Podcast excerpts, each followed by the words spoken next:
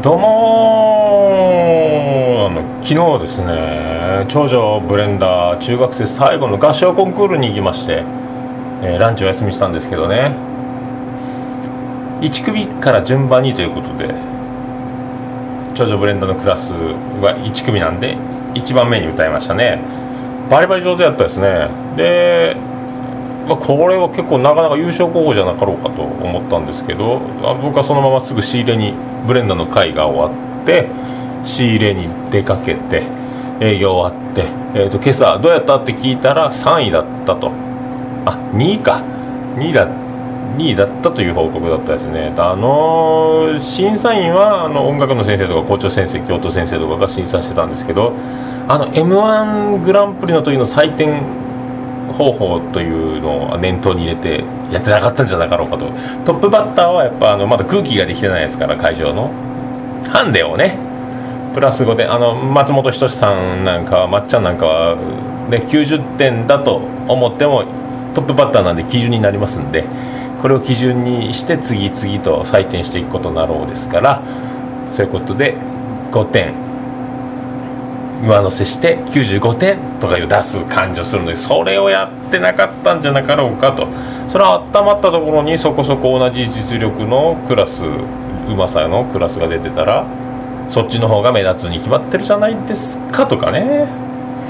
思ったんですけどね合唱コンクール良かったですね。なかなかピアノを弾く女子も上手やし譜面めくり係もいましたね。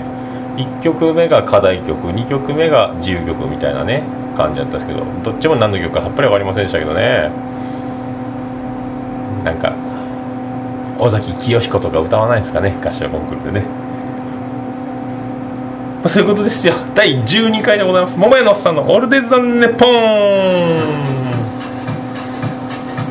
桃焼きの桃屋プレゼンツ。いいよそうい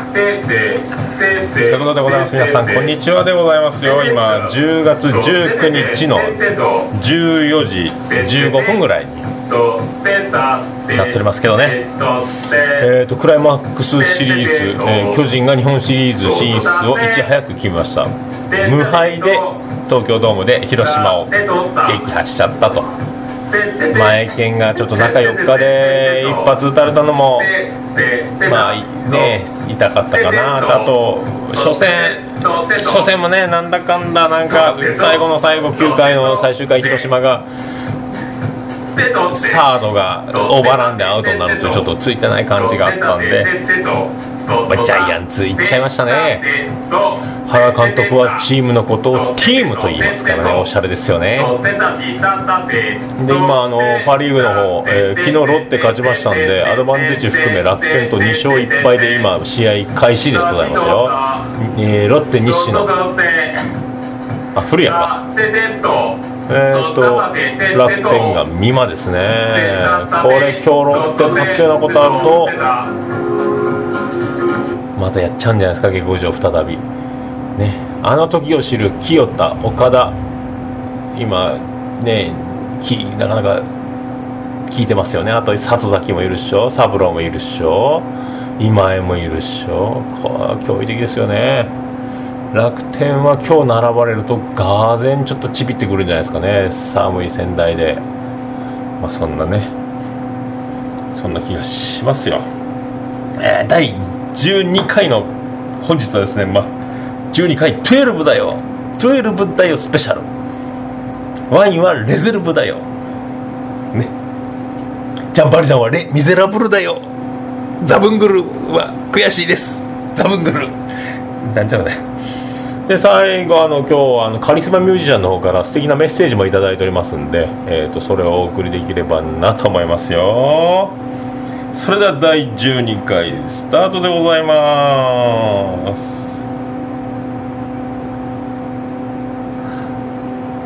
ドラえもんおならで空飛べないかな。はーい。ヘレコプター。とっても大好きドジャーソン。テレテレテレテ桃屋さんのオールデイズネポン。テンテンテンテンテンテン福岡市東区前松原若宮田交差点付近の桃焼きの店桃屋特設スタジオから今回もお送りしています。桃屋のおっさんのオールデイズだ日本でございますよ。あの仕事中ですね、まあ、水仕事にもなりますんで足元は、えーと、ちょっとね濡れないように前前は長靴を、えーと、履いてやってました。その長靴の、えーと、料理も運んだりする時があるので脱ぎ履きがしやすいように、えー、とブーツ部分を切ってローカット長靴みたいな状態にして使ってたんですけどクロックスに厨房用という商品名ビストロでしたっけね。黒と白の2色があって穴の開いてないクロックスですね。お水が染みないやつ。それが発売されるようになってそれはいいなということで履いてまして、えーと、2年ぐらい履いてたんですかね。そこがめくれてきてちょっと引っかかりだしたんでもう寿命だなということで、えーと、この前ランチ終わって卵の買い出しついでに帰りに、えーと、餃子の王将でランチを食べつつでまた最寄りのジャスコに行きましてイオン。イオンですね。イオンのクロックス屋さんで買いました。その買ったやつがあの1週間もしないうちに水漏れし始めてこれつま先から染みてきよるなと思ってこれもうすっかり今秋めいてきてですねこのまま靴下がびちょびちょになると寒いと。足冷たいと。せっかくこれも4980円高額クロックスですから高い5000円相当の高額クロックスで仕事しているにもかかわらず靴下びっちょびちょになると。それを、あの扇風機で乾かして、えーと、夜ウォーキング出かける時に履こうと思ったらとんでもないおいにを放ったわけでこれが臭いんですよ。もうその自分の靴下を自分で匂って臭いというこの心境。誰もそれを共有する人はいないという。そういう一人ぼっちの臭さもありつつそうそう話がちょっとぐちゃぐちゃになりましたけどね。で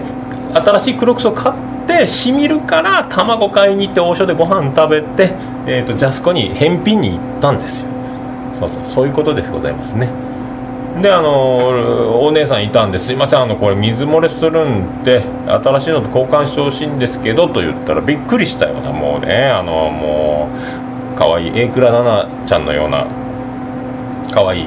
若いお姉さんでしたけども豆鉄砲食らったような顔ですね。あのどっかボタン押すとプルプル言うんじゃないかっていう感じだったですけどね。うんこれはですねあの医療用のやつで水仕事用じゃないクロックスをお買いになられてるようですねって言うんですよね。その医療用と水仕事用が同じところに陳列してあってこうクロックス屋さん行ったことある方は分かると思うんですけど上から下までずらーっとサイズ別に吊り下がってる吊り下がっててその吊り下がるフッククロックス用のフックにこれは医療用ですよっていう表示がしてある。これは水仕事用ですよっていうのが一緒にクロックスと一緒に引っかかってるんですけどなんで水が漏れるかっつったらその医療用は静電気を防止するために静電気除去素材みたいなのが靴底に入っててで放電するためにかなんかちょっと隙間的な穴が開いてると。確かにそういう作りになってるんですよっていうね。なんで僕が水仕事用のところにから買ったのにそのやつが紛れ込んでたかというのが同じ吊り下がってるフックがそれあの医療用ですよって書いてるのは自由自在にあの一緒に吊り下がってるんでクロックスその欲しいクロックスを手に取ろうと思ったら医療ですよっていう表示を隣のフックにカチャンとかけて手にするわけですよ。そのカチャンとかけた場所が水仕事用のとこだったら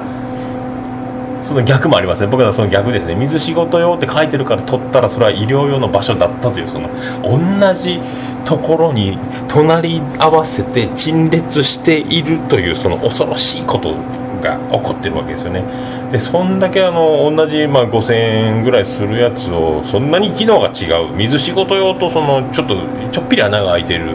放電用医療用っていうねそれを遠くに置いていないのにもかかわらずこれくださいって言った時にこちらは医療用ですけどよろしいですかぐらい言わなきゃいけなかったんじゃなかろうかと。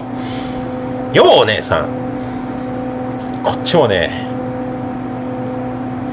暇じゃないんだよみたいな気持ちにもいささかなりそうになりますがお姉さんが可愛いからそういう気持ちにもならないと。ね。で僕は王将で餃子食べてきてるんであんまりこうわわ言うのもですね口数少なめにね咲かせて咲かせて桃色吐息になっちゃいますからねもうね。餃子のマジックですよね。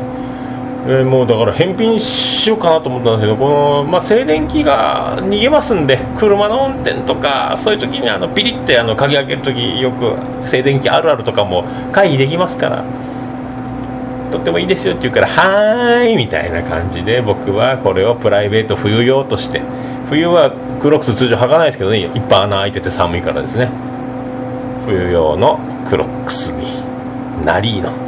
同じような色で。見た目はそっくりですけどツイッターに写真あげましたけどね。まあ靴底だけが違うというこの作りですね。新たに冬のクロックスを手に入れてしまったということになりましたね。やっぱり女性が美しいというのはこれは才能であり特権でありこれは髪型でございますね。いろいろあの怒らなくていい立たないでいい角が立たないで丸く収まるというね素晴らしいっすよね。以上クロックスは年中無休だよの話でございましたよ。高温に異変が起きた桜田淳子のことを桜田門外の変と言います。桃屋のおっさんのオルテツダンネポン。ご用心。福岡市東区前松原若宮田交差点付近の桃焼きの店桃屋特設スタジオから今回もお送りしております。桃屋のおっさんのオールデイズだ日本でございます。それであのいつもですねあのちょっと車を乗る駐車場がちょっと家から離れてるところに借りててですねちょっとまあそこまで行く道すがらパートのカードの2階なんですけどね洗濯物がもう通り丸見えばっちりのところにですね洗濯物いつも干してあるアパートがあるんですけどね。あれいいんすかねあのカラフルブラジャーを堂々とあのいろんな派手なこうやつをダーンと干してるんですけどね。いいんすかねあれはね。あれは泥棒心に火がついてまあ人通りがある目立つところだからまあ取りゃしないですけどまあね安全なんだろうとは思いますけどね。どうなんでしょうねあれね。あれが逆セキュリティなんですかね。あとは誰が着用してるのかというのがまあマニアの皆さんやあの、ね、あの収集家の方たちには大事になってくるんでしょうけど、まあ、それは僕も見たことないですけどね。ベランダに誰が立つのか。さあ今日はご本人に登場していただきます。みたいなことがいつかあった時はあの覚悟しておこうと思いますけどね。ねそういうのがねありますよね。だから洗濯物前あのどこかのレオパレスの2階に、えーと、超ランジェリーがあのもう多分ティーバッグじゃないですかね。お揃いの上下のえっ、ー、と上の方がフリフリで下の方がもうちょっと南極 Z みたいな南極クラブみたいなの N 極くん S 極くんってあの東野幸治と今田耕司がやってたのを思わせるようなですね切り込みのやつがわざわざそれが上下でランジェリーを2階の窓から吊り下げていたっつうのもありましたね。あれ何なんでしょうね。50人どうぞなんですかね。まあ届かないですけどね。ああいうことをする意図は。あれでカメラかなんか仕掛けてて撮るのを楽しむのか、まあ、魚釣りをする感覚なんですかね。よく分かりませんけどね、まあ、そんないろいろいろんな人がこの世にはおるんやなと思いますよ。それでですね今日先ほども言いましたけどねあの今日はカリスマミュージシャンのあのあの文福チャガマーズでおなじみのあのドラマーですね。あのおつつみキャンタマリアユースケ君がメッセージをライブハウス CB の告知をねしていただけるということで、まあ、あの前回第10回目の時にあの出場をねされて面白い面白さとは何かというのをですね本人も一生懸命追求してえーと、あの前回のあの第10回記念放送も毎日10回は聞いてですね面白トークを磨くと言っておりましたんで、えーとまあね、確実にあの、まあ、やらないとは思いますけど、ね、やるかな？大体は音声のメッセージを送るときにある、まあ、ボケの手段としては大体カウントダウン TV をご覧の皆さん。こんばんは。スーザン・ボイルですぐらいは言うと思うんですけどね。で私あのぶち抜き新沼近日ツアーの最中でございまして今東北から帰ってきましたね。ついでにバドミントンもやってきましたよみたいなことを言うか。なんかするか？さ得意のセリナのものまでで「セリナです!」とか言ってやるかもしれませんけどね。一体ねどんなどんな感じでメッセージを送ってきてるんでしょうかね。楽しみですね。じゃああの一旦聞いてみましょうかね。どうぞ。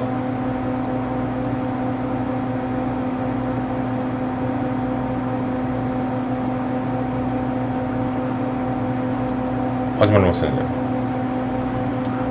ンあちっちゃいね。もう一回行こうか。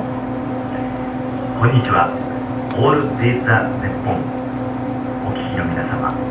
えー、10回目記念で登場いたしました、えー、堤祐介と申します、えー、バイブハウス ED の堤祐介でございます、えー、この度桃屋のさんよりライブハウスの告知をしなさいと言われまして、えー、そちらの方を、らせていただきます、えー、と言いますのも11月にはうちの13周年のイベント、えー、月を通していろいろあってまして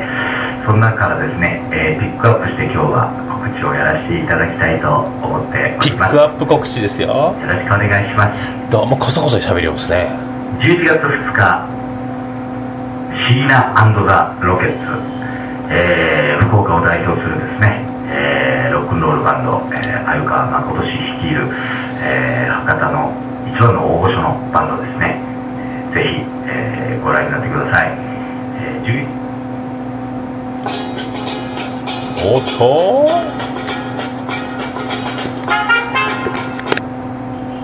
4日、えー、東京よりビアンコネロ参ります、えー、この時にですね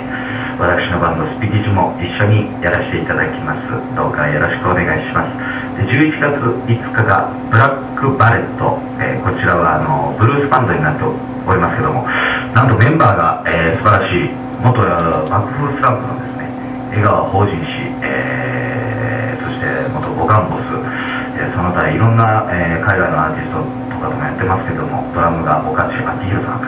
えー、でですね西村宏さんに、えー西野康さん。こちらもですね、素晴らしい世界で通用する世界で、えー、活躍している素晴らしいミュージシャンでございますのでぜひいらしてくださいませ。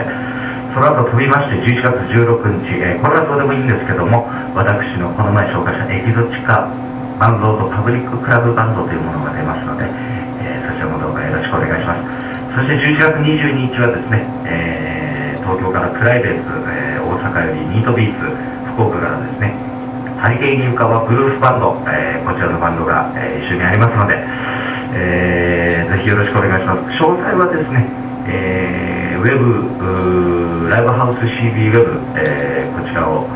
えー、ネット検索していただければあのー、いろいろ見れると思いますのでスケジュールでご確認ください、えー、どうかよろしくお願いします。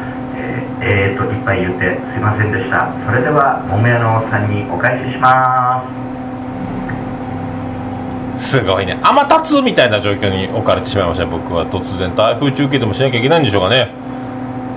まあまあまあまあまあまあまあまあまあまあ面白告知をいただきましておつみさんありがとうございます詳しくはライブハウス CB の CB ウェブホームページの方でご確認くださいということですけどまあ11月2日キンキンには C ナンドロケッツ来ますね相川誠さんドラムの川島さんなどなどですね椎名さん奈良さんでしたっけ？僕一回あのー、桃屋を休んでシシナロケのライブの後にそのままライブハウス CB で打ち上げをするから料理を運んでくれって。であのバンドのメンバーシナロケさんだけはちょっと別特別メニューというか鍋かなんか別に用意してもらっとったらあとはまあ大皿焼き鳥とか唐揚げとかずらっと並べてもらったらいいかなみたいな感じでやりましたけどね。だから鮎川さんたちに僕は、えーと、鍋の火をつけて鍋お世話配膳役をしながらね。であの紹介してもらいまして。おおそうかそうか。もやね。そうかそうかみたいなね。うんそしたら鳥のオーソリティーやね。とか言われましたね。ありがたい話ですね。11月からビアンコネロ来ますね。ビアンコネロはですねあの僕の妹の花江の同級生。中学時代の。僕もちょっとバンド活動してた時にちょっと一緒に打ち上げとか一緒になったことありますけどね。なかなかハーモニーが素晴らしい。そして面白さも芸人かというぐらい面白いコーナーもあるし、まあ、歌はうまいですねピシャリですね。ハーモニーね。アコースティックバンドの形態ですけどね。素晴らしいですね。5日の日は笑顔法人懐かしいですね。爆風スランプのねサンプラダ中野くん率いるバンドやったんですけどね。パッパラかわいいとかね。ドラムがファンキー末吉でしたかね。あとは16日でした。エゾシカとバンドエイジ保存会の皆さんが出られるそうですよ。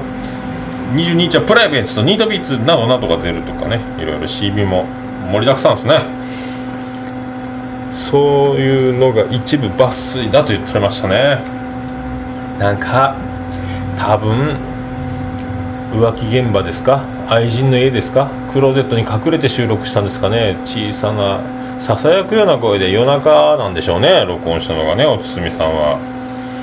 映画織りなすハーモニー。ちょっとダイヤル Q2 気分でございますかね？こういうのがね。ね。なかなか。大体1分から1分半ぐらいでなんかねバンドの告知とかライブハウス CB のことがあったらなんか入れといてよって言って2分40秒超えでございますよ。なかなかねありがとうございますね、素晴らしい素晴らしい。ね。まあ最大のこの聞きどころはバイブハウス ED のって言ってましたね。聞きどころでしたね。皆さんもう一度巻き戻して聞いてみるといいと思いますよ。ということで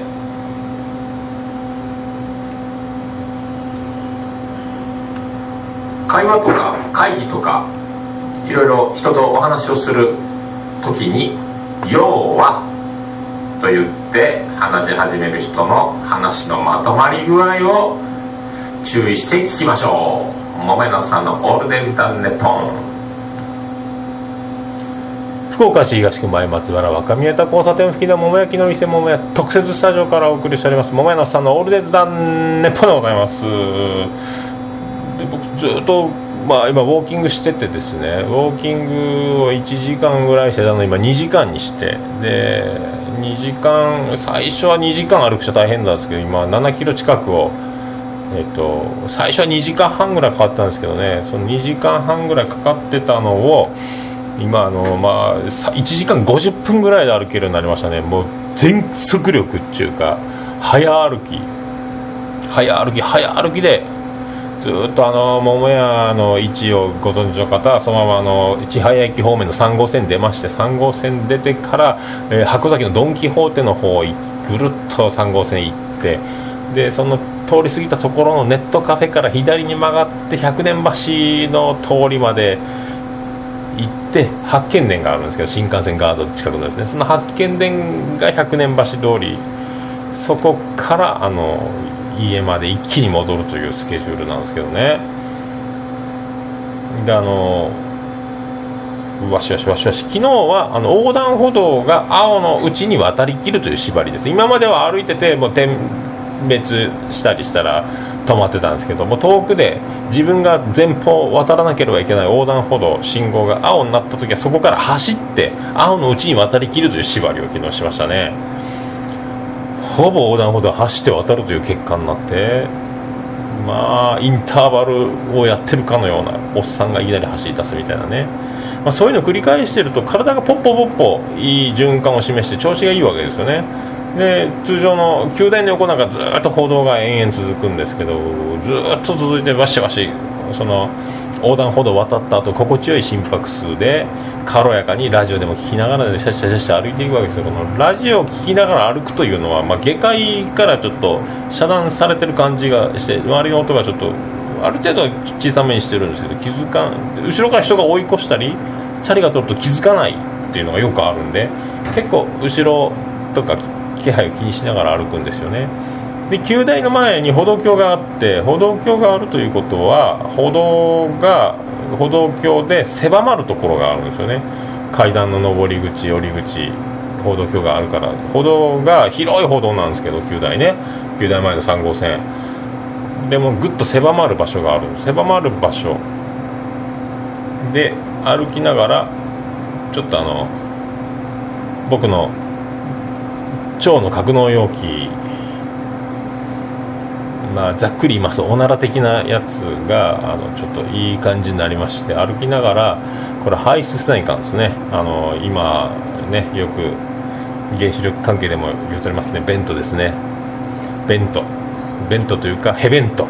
おならをちょっと排出しなきゃいけないなと。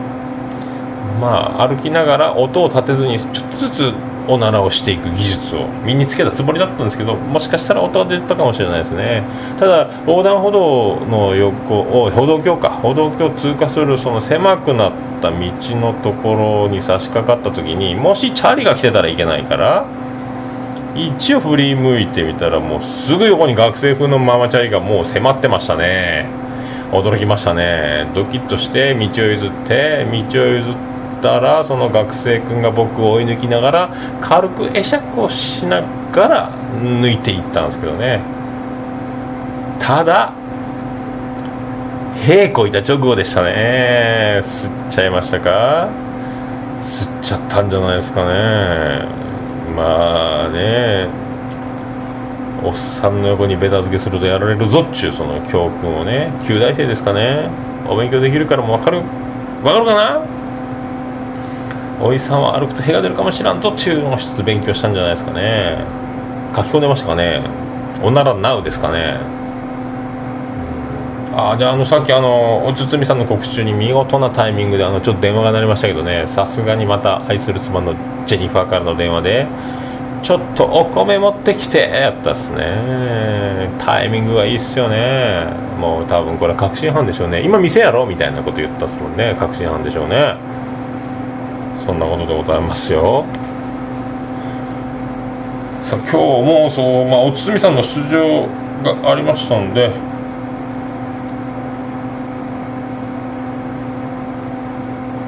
ね。今日はまた時事コーナーもお休みということにしまして。こんなとこですかね。エンディングでございますよ。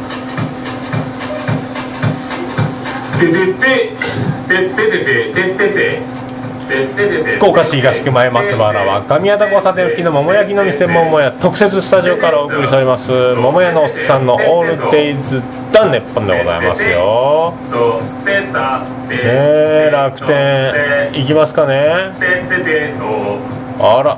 今タイムリー打ったみたいですね何体なんだちょっとよく見てないですけどね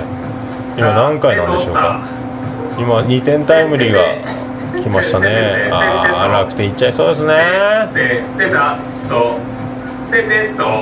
まあそんなことで12だよレゼルブだよレ・ミゼラブルだよザブングルだよ第12回スペシャルでお送りしました桃屋のさんのレゼルダネッポンでございますけどね、まあ、今回はあの初の音声メッセージ、ね、面白告知をしていただきました。堤さん今日はありがとうございましたねまた次回も懲りずにですねいろいろバンドの告知とかライブハウスの告知とかねありましたらあのまた音声メッセージ送っていただければと思いますねあとはまあね、桃屋のおっさんの「オールデイズネッポン」を聞いたという方にはドリンクで氷1個増量しますとかの特典をつけてくれたらありがたいと思いますね。さあ今日の教訓でございますよ。収録中は飛行機モードにして電話を着信できないようにするのかどうか考えてくださいっていうことです。どうもまたお会いできる日を楽しみに。アディダス福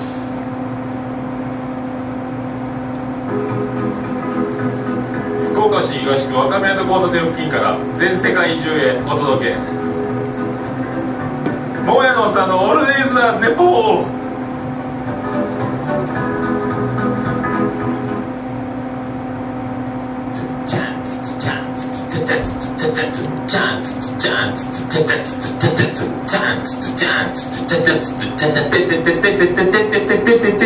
こないだ嫁に咳き込まれてねくしんそれくしゃみや。ん To the boys and girls 桃屋のおっさんのオールデイズ・ザ・ネポン。デデデデデデデデ